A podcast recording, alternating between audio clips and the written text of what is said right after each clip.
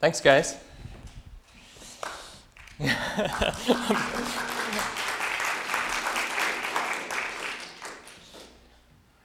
um, having Dave Robinson come up, he's going to read uh, for us this morning. We're starting a new series this morning on the life of Solomon. And so uh, we're going to be in 1 Kings, the first several chapters of 1 Kings for the next six weeks.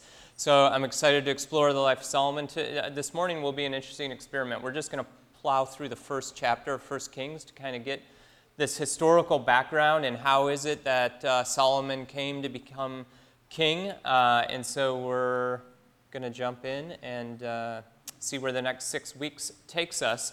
And then starting the Sunday after Labor Day weekend, we're going to start a new series for three years. How does that sound? Exciting? Yeah? I, I'm tentatively calling it Three Years with Jesus. Uh, I think Jesus had some disciples for about that period of time. Uh, so I think it would be really fascinating to spend three years with Jesus. Uh, and it'll be uh, basically three years during the school year, September through May, and then summers will look different. We'll uh, uh, study different texts or have different series. Um, that doesn't mean we take the summer off from Jesus. it just means that's the way the series is going to go. So I'm really excited to explore that more with you. I want to share more with you uh, on what that will look like. And uh, as Christine hinted, uh, we're looking at the potential of what this could mean for the entire church. Our youth group is going to do it. So, middle school and high school will be looking at the same texts every Sunday that we look at here in this room. Uh, and uh, we're still navigating what it might look like for children's ministry to integrate uh, this curriculum and, and this three years of with Jesus into what they do. So, stay tuned. Um, before we jump into 1 Kings 1, how did the story workshop go yesterday? The story workshop, I'm wondering, this is spontaneous, would anyone who was there like to give a brief report in one or two sentences? Juji. Major liberties here. Sorry, yeah. Matt.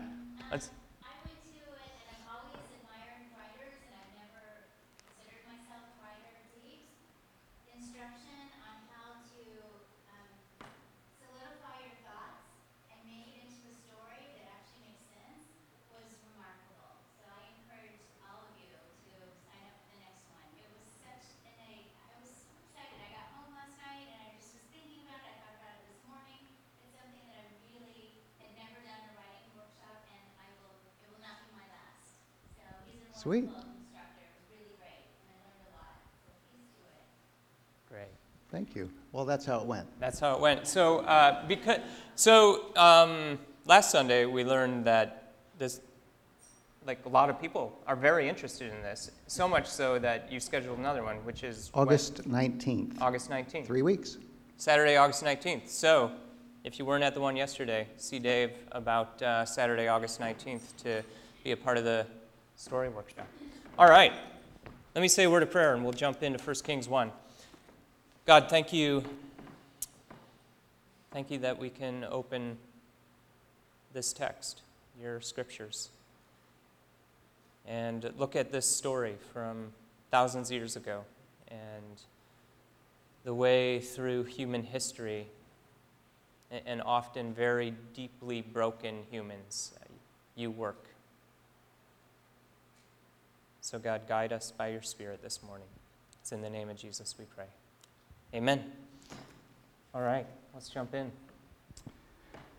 When King David was old and well advanced in years, he could not keep warm even when they put covers over him. Okay, so uh, if you remember, last summer we did a series through the early years of King David.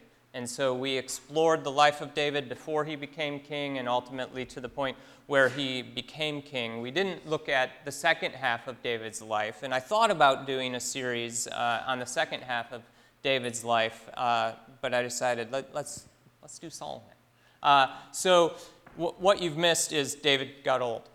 Uh, and uh, the narrator is explaining to us David's old now, uh, and he can't keep warm And, so this is an interesting uh, thing that the narrator is telling us, and I'll uh, flesh that out a little bit more in a second.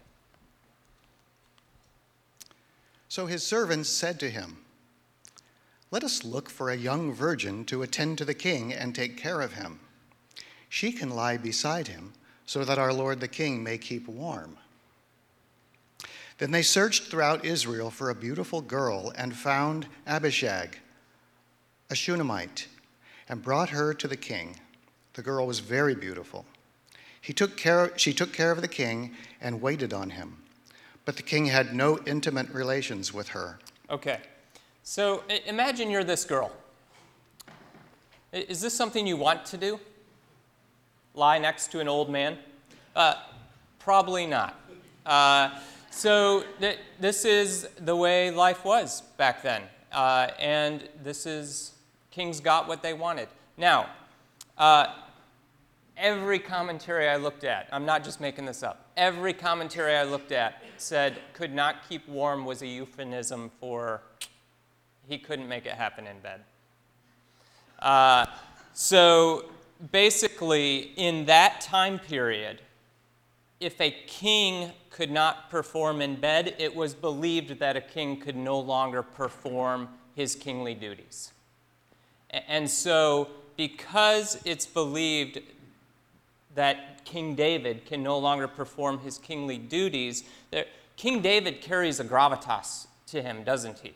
I mean, he is deeply loved and deeply honored in Israel. And so, what we're, what we're going to look at is this uh, narrative of what's going to happen now. Does King David still have gravitas? Does his word still matter?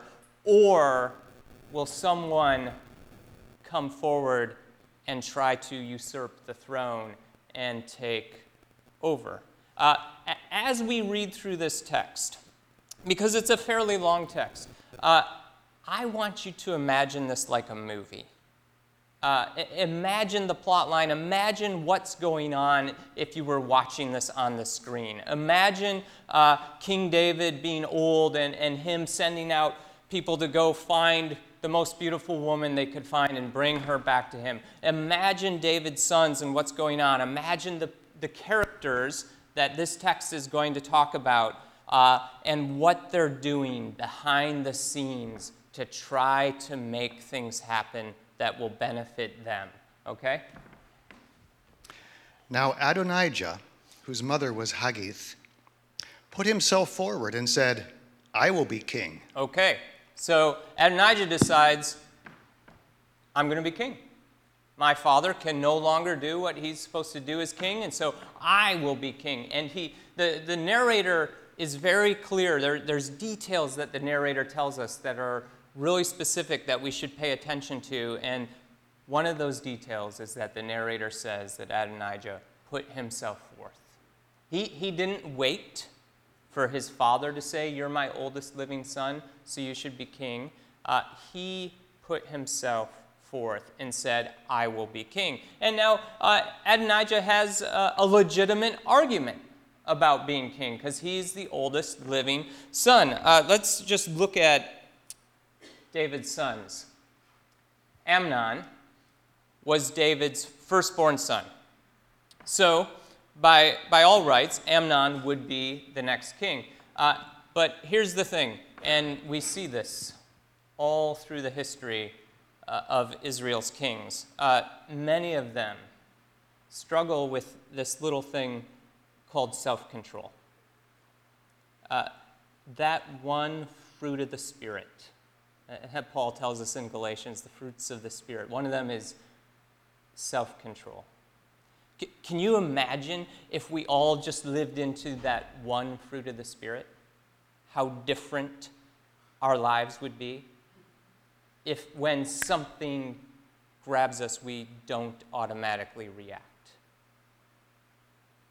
but we trust that God's Spirit really is for us and really is in us, and that we can respond different, differently than that immediate guttural reaction that we want to give.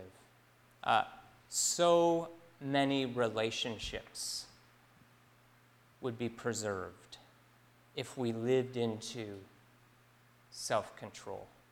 Uh, so many of the characters in the Hebrew scriptures lack that one virtue self control, and it destroyed them.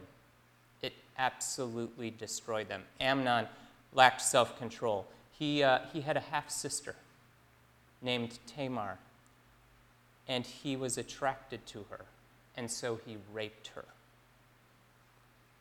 That's what Amnon did. And so, Absalom, who's actually David's third born son, Absalom was the full brother of Tamar. Absalom lacked self control. He killed Amnon for raping his sister. And so Absalom was basically kicked out of the kingdom. He had to live outside of the kingdom. And years later, Absalom would come back angry with his father and basically overthrow David. Took all of David's concubines and sat on the throne. And, and David then was exiled for a time before David came back and overthrew Absalom, and eventually Absalom was killed. Uh, David's second born son, Chileab, we don't hardly know anything about. It's believed that he probably died when he was a young child. Uh, that leaves Adonijah as David's oldest living son. And so he puts himself forward I'll be king. Uh, the problem is Adonijah is vying for the throne. He's going about it the wrong way, isn't he? He has not waited for his father's blessing. He has not waited to uh, be honored by his father as the heir to the throne. And so then we also have down the line Solomon. So Adonijah has put himself forward and he says, I will be king. so he got chariots and horses ready with 50 men to run ahead of him. His father had never interfered with him by asking, Why do you behave as you do? He was also very handsome and was born next after Absalom. Adonijah conferred with Joab, son of Zeruiah. Wow. This is why I asked you to read, Dave. Okay. I'm just going to blow through these and mispronounce them. Um, son of Zeruiah, and with Abiathar the priest, and they gave him their support. But Zadok the priest, Benaniah of Jehoiada, Nathan the prophet, Shimei and Rei, and David's special guard did not join Adonijah. Okay. So Adonijah uh, begins to do some things uh, to make himself as king with horses and chariots, and he uh, secures some supporters. This is really important for Adonijah to do because if he doesn't have support to be king, there's no way he's going to be king, right? And so, uh, if I can have the next slide, we have kind of some sides of the conflict building up. Uh, Adonijah has Joab. Joab is David's top military man. And so he has the top military man. That's very important in this culture to secure the military. And Adonijah has done so. He has Abiathar, the priest. He has all of his brothers, except for, um, except for Solomon, which we'll learn soon, and royal officials. Now, Solomon, even though Solomon hasn't uh, been mentioned yet, has a list of people who at least aren't supporting Adonijah at this moment. Go ahead, Dave. Adonijah then sacrificed sheep, cattle, and fattened calves at the stone of Zoheleth near En-rogel. He invited all his brothers, the king's sons, and all the men of Judah who were, uh, who were royal officials. But he did not invite Nathan the prophet, or Benaniah the special guard, or his brother Solomon. Okay. So it seems Adonijah has a good sense of who will support him and who won't. So he invites all the people who will support him, but doesn't invite the, the people who he knows won't support him. And so we can sense this conflict building and, what's going on. Now, again, just imagine this, watching this on screen, and all the characters, all the players here making their moves and what they're doing. Adonijah has made the first move, and he set himself up as king. He's got supporters, and so now Nathan is going to make the counter move. Then Nathan the prophet asked Bathsheba, Solomon's mother, Have you not heard that Adonijah the son of Haggith has become king without our Lord's David, without our Lord David's knowing it? Now, notice uh, David mentions Adonijah's mother. Uh, I mean, just again, imagine living in this culture and you're a wife of the king who also has many other wives. How do you feel about the other wives? Uh, might be not the best relationship with other wives of your husband. And so Nathan mentions the mother of Adonijah and basically is saying, listen, uh, whoever is king, their mother is going to have great power. And whoever is king, their mother will most certainly survive. This is a dangerous moment for everyone involved. Whoever becomes king holds the power of life and death for many people. Now then, let me advise you on how you can save your own life and the life of your son Solomon. Go in to King David and say to him, My lord the king, did you not swear to me that uh, to me, your servant, surely Solomon, your son, shall be king after me, and he will sit on my throne? Why then has Adonijah become king? While you are still talking to the king, I will come in and confirm what you have said. Okay, so Nathan comes up with a plan. And the plan is Bathsheba, you go in first and ask this, pose this question.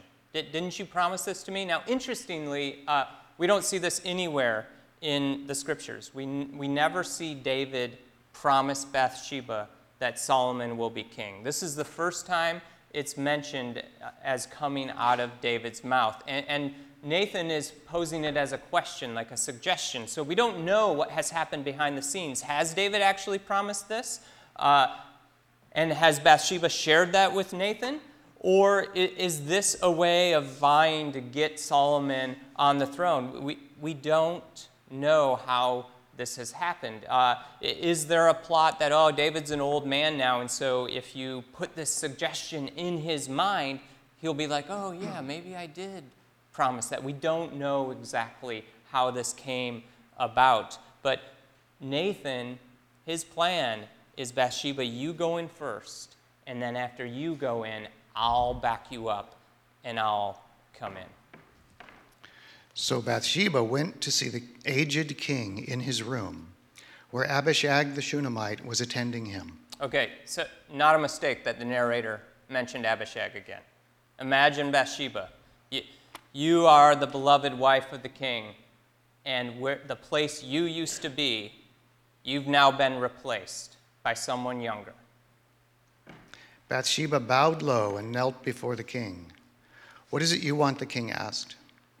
She said to him, My lord, you yourself swore to me, your servant, by the Lord your God, Solomon your son shall be king after me, and he will sit on my throne. But now Adonijah has become king, and you, my lord the king, do not know about it. He has sacrificed great numbers of cattle, fattened calves, and sheep, and has invited all the king's sons Abiathar the priest and Joab the commander of the army, but he has not invited Solomon your servant. My lord the king, the eyes of all Israel are on you, to learn from you who will sit on the throne of my lord the king after him. Otherwise, as soon as my lord the king is laid to rest with his fathers, I and my son Solomon will be treated as criminals. Okay, so Bathsheba, the, the question posed by Nathan in verse 13 has now become fact in Bathsheba as she poses it to David. And, and she adds to Nathan's suggestion, and she shares some things that would rightly disturb David. One, uh, Adonijah set himself up as king, and you don't even know it. Uh, this is not okay. Uh, me, Bathsheba, and, and Solomon, we're in danger. Our lives are in danger. We'll be made out to be criminals if Adonijah is allowed to be king. There's all these inner workings going on that we don't always see clearly. We don't know the character of Adonijah, but Bathsheba seems to know it. And she, what she knows, or her perspective of Adonijah, is if he becomes king, he will treat us as criminals and we could lose our lives. All of Israel is waiting for your word, David. So, from Bathsheba's perspective, David still carries great gravitas. What he says will happen. While she was still speaking with the king, Nathan the prophet arrived. And they told the king, Nathan the prophet is here. So he went before the king and bowed with his face to the ground. Nathan said, Have you, my lord the king, declared Adonijah shall be king after you, and that he will sit on your throne? Today he has gone down and sacrificed great numbers of cattle, fattened calves, and sheep. He has invited all the king's sons, the commanders of the army, and Abiathar the priest. Right now, they are eating and drinking with him, saying, Long live King Adonijah. But me, your servant, and Zadok the priest, and Benaniah the son of Jehoi, Jehoiada, and your servant Solomon he did not invite. Is this something my lord the king has done without letting his servants know who should sit on the throne of my lord the king after him? Okay, so uh, Nathan comes in, backs up Bathsheba, and starts asking David questions. Uh, Nathan is brilliant at how he approaches things. He's posing questions, putting it back on the king rather than making demands. And he's letting King David know listen, that this is your choice, but you need to act. By just posing questions, he's putting the pressure on King David to be decisive and to act decisively and speak the word. Uh, the, see, the thing with Nathan, he's a prophet. And part of the role of the prophet is to speak truth to power.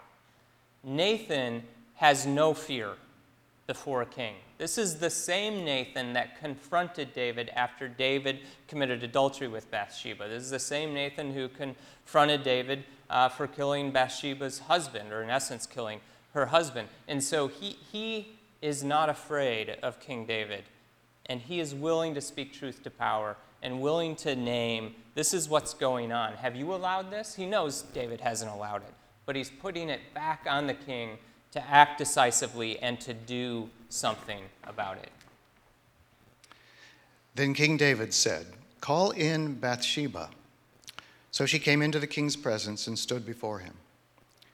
The king then took an oath As surely as the Lord lives, who has delivered me out of every trouble, I will surely carry out today what I swore to you by the Lord, the God of Israel. Solomon, your son, shall be king after me, and he will sit on my throne in my place. Then Bathsheba bowed low with her face to the ground, and kneeling before the king, said, May my lord the king David live forever. And so here, David uh, promises, okay, this is what will happen. Uh, and Solomon will become king. I will hold to that and I will make Solomon king. King David said, Call in Zadok the priest, Nathan the prophet, and Benaniah the son of Jehoiada. When they had come before the king, he said to them, Take your lord's, your lord's servants with you, and set Solomon my son on my own mule, and take him down to Gihon. There have Zadok the priest and Nathan the prophet anoint him king over Israel. Blow the trumpet and shout, Long live King Solomon. Then you are to go up with him, and he is to come and sit on my throne and reign in my place. I have appointed him ruler over Israel and Judah. Okay. So uh, notice uh, who's a character in this story who we haven't seen yet who hasn't said anything? Solomon. Solomon's completely absent. He, he's being talked about by other people, but he's not there at all. Uh, and so this is really interesting. Adonijah has put himself forward as king. He's had horses and chariots. He's gathered people to his side who will support him. Uh, Solomon's not out there vying for the throne himself. It is others who are vying for him. And it is now David who says, He will ride on my mule, he will sit on my throne, and he will lead in my place. Solomon has waited for the blessing of his father. He has not put himself forward. He has not said, I should be king. He has waited for his father to speak the word, albeit by people like Nathan and Bathsheba behind the scenes uh, convincing David that he needs to do this. But Solomon is absent from this entire narrative. He hasn't said a single thing, he hasn't appeared at all in this story yet. Benaiah, son of Jehoiada, and, uh, answered the king, Amen. May the Lord, the God, may the Lord, the God of my lord the king, so declare it. As the Lord was with my lord the king, so may he be with Solomon. Make his throne even greater than the throne of my lord David. So Zadok the priest, Nathan the prophet, Benaiah the son of Jehoiada, and the Kerethites and the Pelethites went down and put Solomon on King David's mule and escorted him to Gihon. Zadok the priest took the horn of oil from the sacred tent and anointed Solomon. Then they, surra- uh, then they sounded the trumpet, and all the people shouted, Long live King Solomon! And all the people went up after him, playing flutes and rejoicing greatly, so that the ground shook with the sound. Okay. Uh, what we see now is that indeed King David still holds gravitas. He still holds authority. He speaks the word, and it happens. And the people rejoice. This is significantly different than the approach Adonijah took. Adonijah set himself up as king. He hasn't been anointed by anyone. And here, Solomon is anointed by Zadok and Nathan, and the people rejoice and they shout, Long live King Solomon. Uh, wonder what Adonijah is going to do. Funny you should ask. Adonijah and all the guests who were with him heard it as they were finishing their feast. On hearing the sound of the trumpet, Joab asked, What is the meaning of all the, all the noise in the city? Even as he was speaking, Jonathan, son of Abiathar the priest, arrived. Adonijah said, Come in. A worthy man like you must be bringing good news. Not at all. Jonathan answered, Our Lord the king, our Lord King David has made Solomon king. The king has the king has sent him with Zadok the priest, Nathan the prophet, Benaiah the son of Jehoiada, and the Kerethites and the Pelethites, and they have put him on the king's mule. And Zadok the priest and Nathan the prophet have anointed him king at Gihon. From there they have gone up cheering, and the city resounds with it. That's the noise you hear. Moreover, Solomon has taken his seat on the royal throne. Also, the royal officials have come to congratulate our Lord King David, saying, May your God make Solomon's name more famous than yours, and his throne greater than yours. And the king bowed in worship on his bed and said, Praise be to the Lord, the God of Israel, who has allowed my eyes to see a successor on my throne today. Okay. So Adonijah and his party guests hear all this noise and celebration going on and then Jonathan walks in and, oh, you must be bringing good news. Surely everyone is celebrating that I'm going to be king. And Jonathan's like, uh, not so much. Not so much. Uh, imagine what Adonijah's feeling. Uh, imagine what all his supporters are feeling. The, these people who felt like, Yep, we're supporting Adonijah because he's the stronger candidate.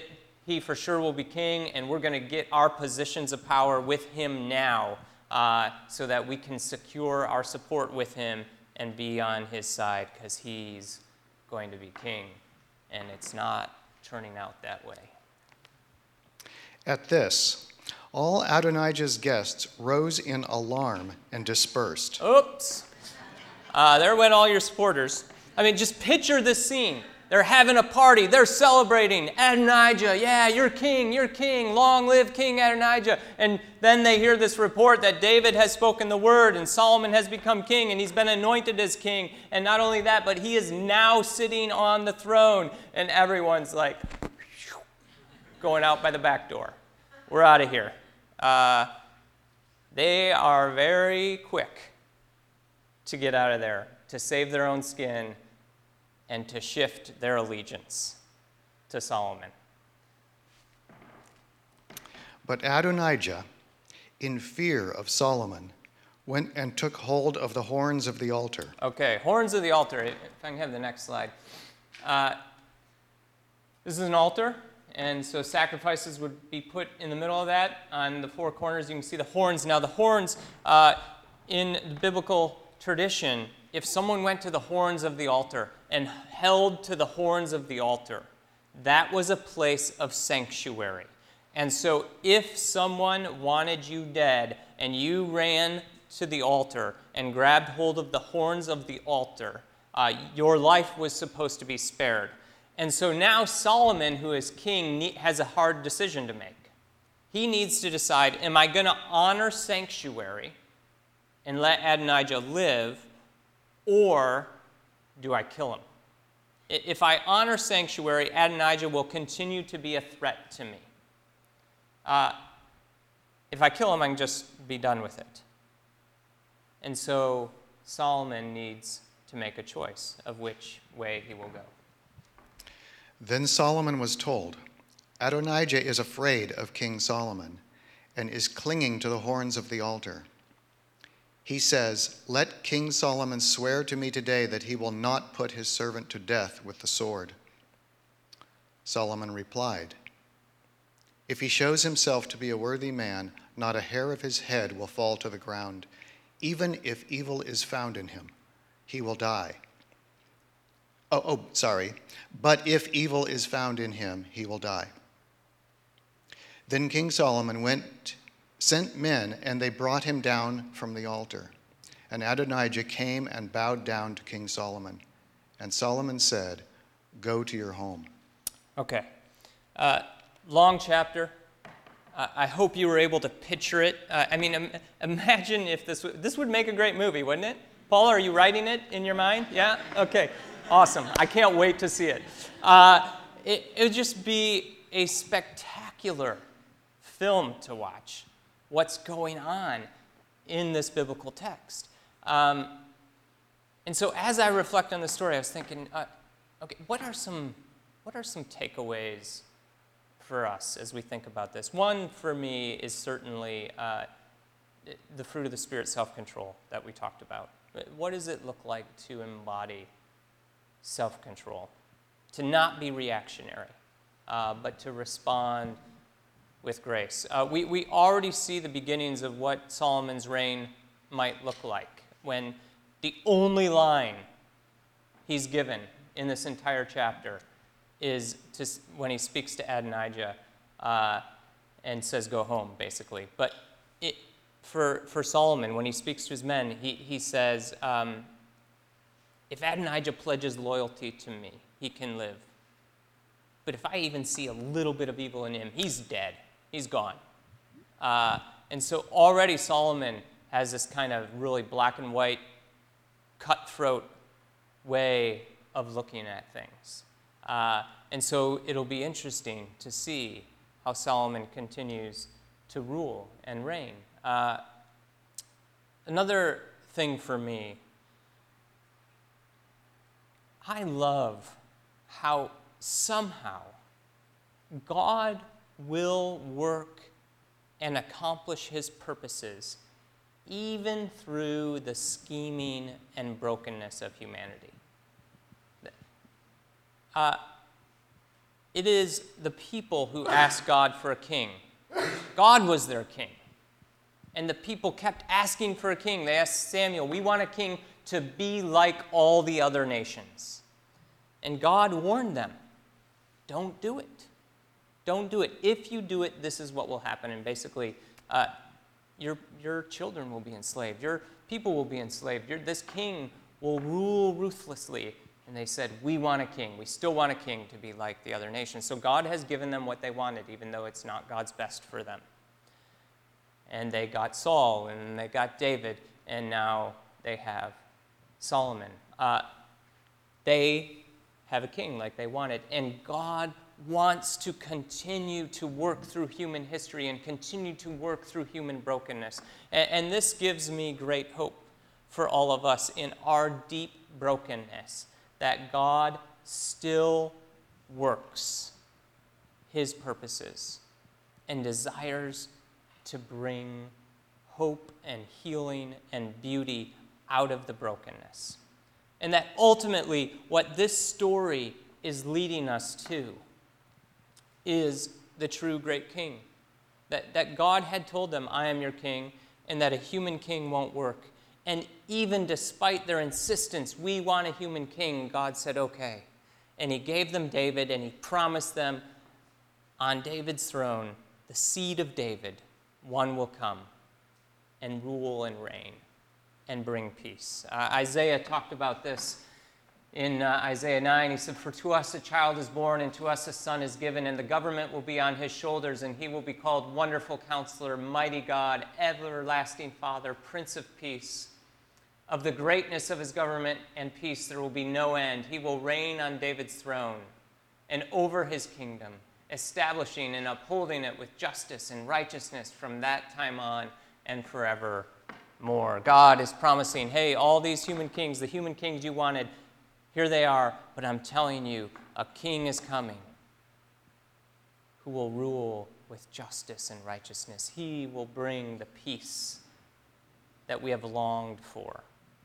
This king is coming, and he will end up on a throne, which is a Roman cross. But that won't be the end of the story. As Hebrews tells us, the Son, Jesus, is the radiance of God's glory and the exact representation of his being, sustaining all things by his powerful word. After he had provided purification for sins, he sat down at the right hand of the majesty in heaven. It is this King, King Jesus, who is enthroned on a cross and is now enthroned in heaven and brings us peace. The only peace possible comes through this Jesus who provided purification for sins, conquered death, rose from the grave, and sits enthroned in heaven. This is the true king. And, so when we look at these ancient stories, like the story of Solomon, and Solomon uh, means shalom, peace, it, it's always pointing us forward to the true king and the one who would come and fulfill all our deepest longings. And so this morning, as we come and take the bread and dip it in the cup, we remember this king, as Hebrews says, provided purification for sins and sat down on the throne in heaven. That this is what we do when we come and take the bread and dip it in this cup. We remember. We remember what Christ has accomplished on our behalf. Freeing us from sin, freeing us from brokenness, freeing us from heartache, and empowering us by God's Spirit to live the life God has called us to live right here, right now, as we long for and await that King to come and make all things new. Let's pray together. God, we thank you for these stories that are preserved for us. And God, I pray that you would give us great wisdom from you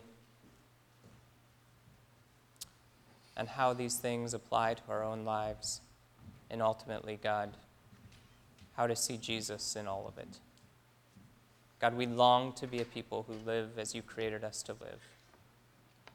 God, we thank you for the gift of Jesus. Thank you for the cross and the resurrection, and that it is Jesus who is the true King, who sits enthroned in the heavens. God, this morning as we come and partake of the bread and the cup, fill us anew with your hope and your love. Remind us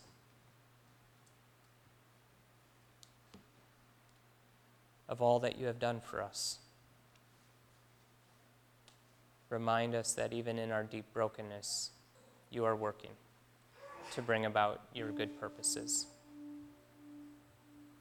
God, free us from sin, make us a people that live into the fruits of the Spirit. God, give us self control. Give us love and joy and peace and kindness and gentleness and faithfulness.